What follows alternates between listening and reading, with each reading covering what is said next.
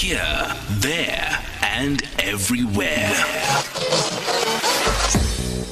SAFM 106.2 FM in Thohoyandou.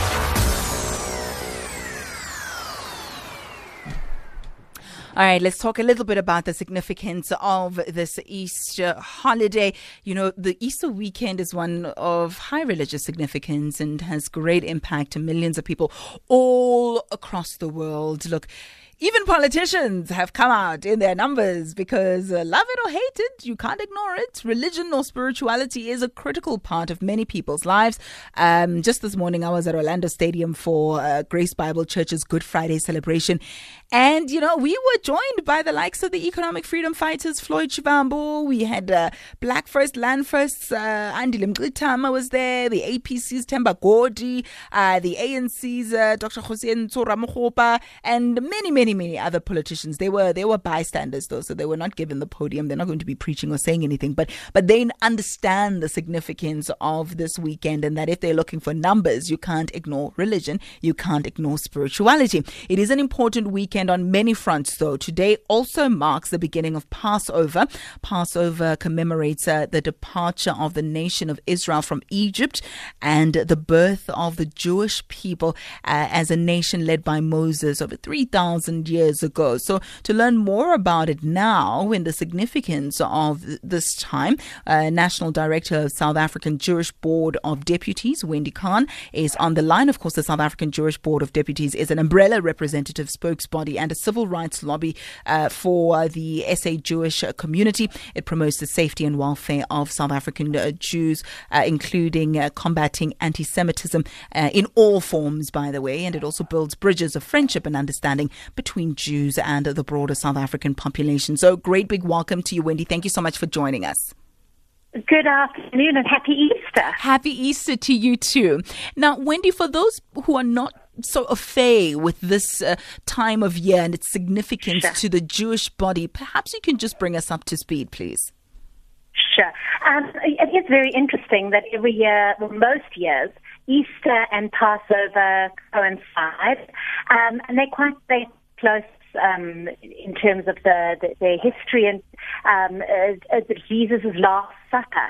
Um, the, the the opinion is was a, a Pesach Seder, which is the the big um, festive meal that we are going to be having tonight on Passover. Mm-hmm. So it's quite an interesting in terms of that that linkage.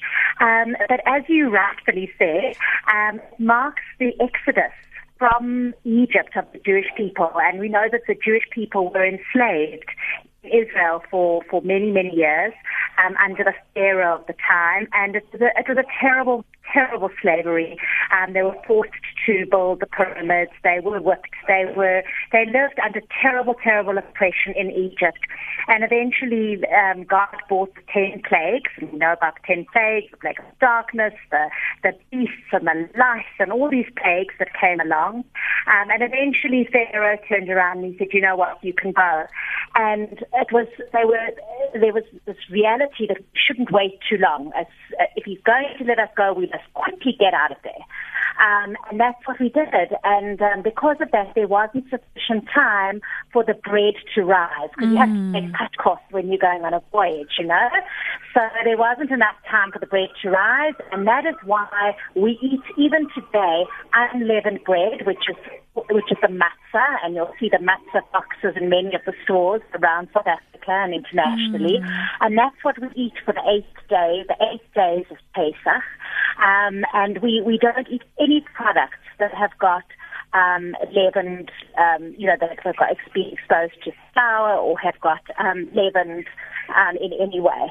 Um, and, and that's you know that's the, the basis for the Passover, and it, and it lasts eight days. Yeah, and I mean, not only is it a symbol or a celebration of, of spiritual freedom, I suppose, it also signifies physical uh, liberation, as it were, from slavery uh, for millions of people across the, the world, especially Jews. Do you think it gets yeah. the, the, the, recognition um, that it deserves, or do you think sometimes it gets overshadowed uh, by the Christian celebrations this time of year? Yeah, well, I think I think that that's the reality when we live in a country that is predominantly Christian. But certainly in Israel, Passover is wherever you go into the stores, you'll see the decorations, you'll see the table, um, preparation. You'll see the different foods. The television will be uh, broadcasting different um, aspects of the religious and the culinary and all of those different things. Um, the children will be uh, preparing activities that they'll be doing. Um, it's, uh, you know, I think it's just nature, the fact that we live in a, in a country um, where, where it's not the predominant religion. Um, but it certainly is, you know, in the, in the Jewish areas in South Africa, you will see the stores in the areas adorned with all the different Pesach products, because of course we don't we don't eat regular products. We eat very special foods on Pesach, um, and you'll see those foods. Um, and, and there's a lot of excitement in our areas over this time. I, think you're very right to say that that there's a there, there's a lot of lessons that we learn from Passover that, are, that extend beyond our our community. Um, and earlier this week we had what we call the Freedom Seder, and we looked at Pesach from a or Passover from a, a broader perspective, from a, a, political perspective. And we extended that and we looked, at, we, we correlated that with the 25 years of democracy in our country and the voyage that many people in this country have gone through through the transformation to democracy. And we had two amazing speakers, one being Albie Sachs, Justice Albie Sachs, and one being Mavuso Msimang. And both of us, both of them shared um, their own personal stories um, through the struggle towards the, the amazing democratic country that we have today and talking about the constitutional values. And I think that it's, it's, it's wonderful to see the parallels between all these stories. Mm, mm. Well, thank you very much for your input. I know that we've caught you right in the middle of service, and we're going to have to let you go because no, no, time. No, you haven't. You haven't. It, it, you know, our our um, festivals begin the night before, ah. so we'll only be starting. Um, we'll only be starting at sunset this evening, um, and we'll start with our prayer services, and then all Jewish families will get together and congregate around the table. Love we have it. many symbolic foods, um, and that's and it's a very family oriented, very educational orientated um, Mm. festival. Love it. Oh, I thought we had to let you go very quickly because my understanding that was that you were busy. So perhaps no, no, if no, you. just the preparation, the preparation. Yes, of course, I can Um, imagine. so, yeah, what- yeah, yeah. if we still have you for a, a minute or so, let me quickly squeeze this question in then. You know, we, Sure, we're living in a world where, you know, there's a lot of cultural imperialism. Young people are growing up, they're questioning uh, their uh, tradition, and, you know, religion falls in that category as well. Mm-hmm. And perhaps they don't really want to participate in some of the um, the activities of old, you know, uh, that have been passed down from generation to generation. Is that something that you're witnessing as well as a community where you're saying, you know, we really need to reinvigorate um, our young people when it comes to uh, religious matters? We really need to remind them of the significance thereof. Or were you able to pass down those traditions and you have very little problems with young people who are not adopting uh, your ways? Yeah. Yeah, I think we're having two very interesting swings in our community. Some of, of people who are, are moving away, but we're certainly seeing a resurgence of religion. Um, and I think that that's a common trend internationally at the moment. Um, but what I love about Passover is that it's a very experiential festival and it's involved with families sitting around a table reading. We have a special prayer book called the Haggadah um, and, and, and bringing those stories alive. And I think storytelling is such a fundamental aspect of religion and, and, and it's such an intrinsic part of what Passover is about. We sit around the table every year, we remember the plagues, remember the leaving Egypt and walking through and, and walking through the sea and the sea splitting. These are all the stories that we told every single year. The story of the four the four children, the simple one, the clever one, the, all the different types of people in society. And and you know, I would not never ever undermine the foods that we eat. We we eat horseradish, for example, maror, which is a uh, it reminds us. It's a real reminder of how bitter how bitter slavery was. We eat eggs in salt water, mm. and the, that's to remember the tears that were shed under slavery. And we eat we we, we eat charotset, which looks like cement. It's made of apples and nuts and wine, and that reminds us of the cement. So all of these things are reminders, but they're very visceral reminders. And, and, and that's got such an impact. I remember Yeah. from my childhood all of these memories, and every year we eat exactly the same foods. And it's the reinforcement of those values.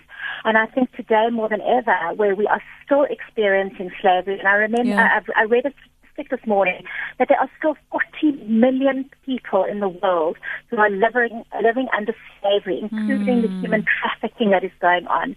And now more than ever, we have to keep remembering these values, keep Yeah. remembering the oppression, and keep valuing the very precious freedom that we have, and specifically here in South Africa. And we must cherish that and we must fight for Yeah, that. yeah. Wendy, it's been an absolute pleasure. Thank you very much for joining us. Very insightful. Thank you so much for help- for Appreciate having me. it. Thank you, and All the a best, and may you thoroughly enjoy the religious festivities you're celebrating. Thank you. Wendy Kahn, of course, is uh, the uh, national director of uh, African or South African, I should be saying, uh, Jewish Board of Deputies. Quite interesting that she speaks of the parallels between um, the uh, you know the oppression that the Jews suffered uh, back in biblical days uh, between uh, Egypt and as they made their way to uh, what was known as the Promised Land. Uh, i- religion has been used to both liberate and oppress, right? Even in our history as South Africa, we know that the apartheid regime had used, um, you know, scripture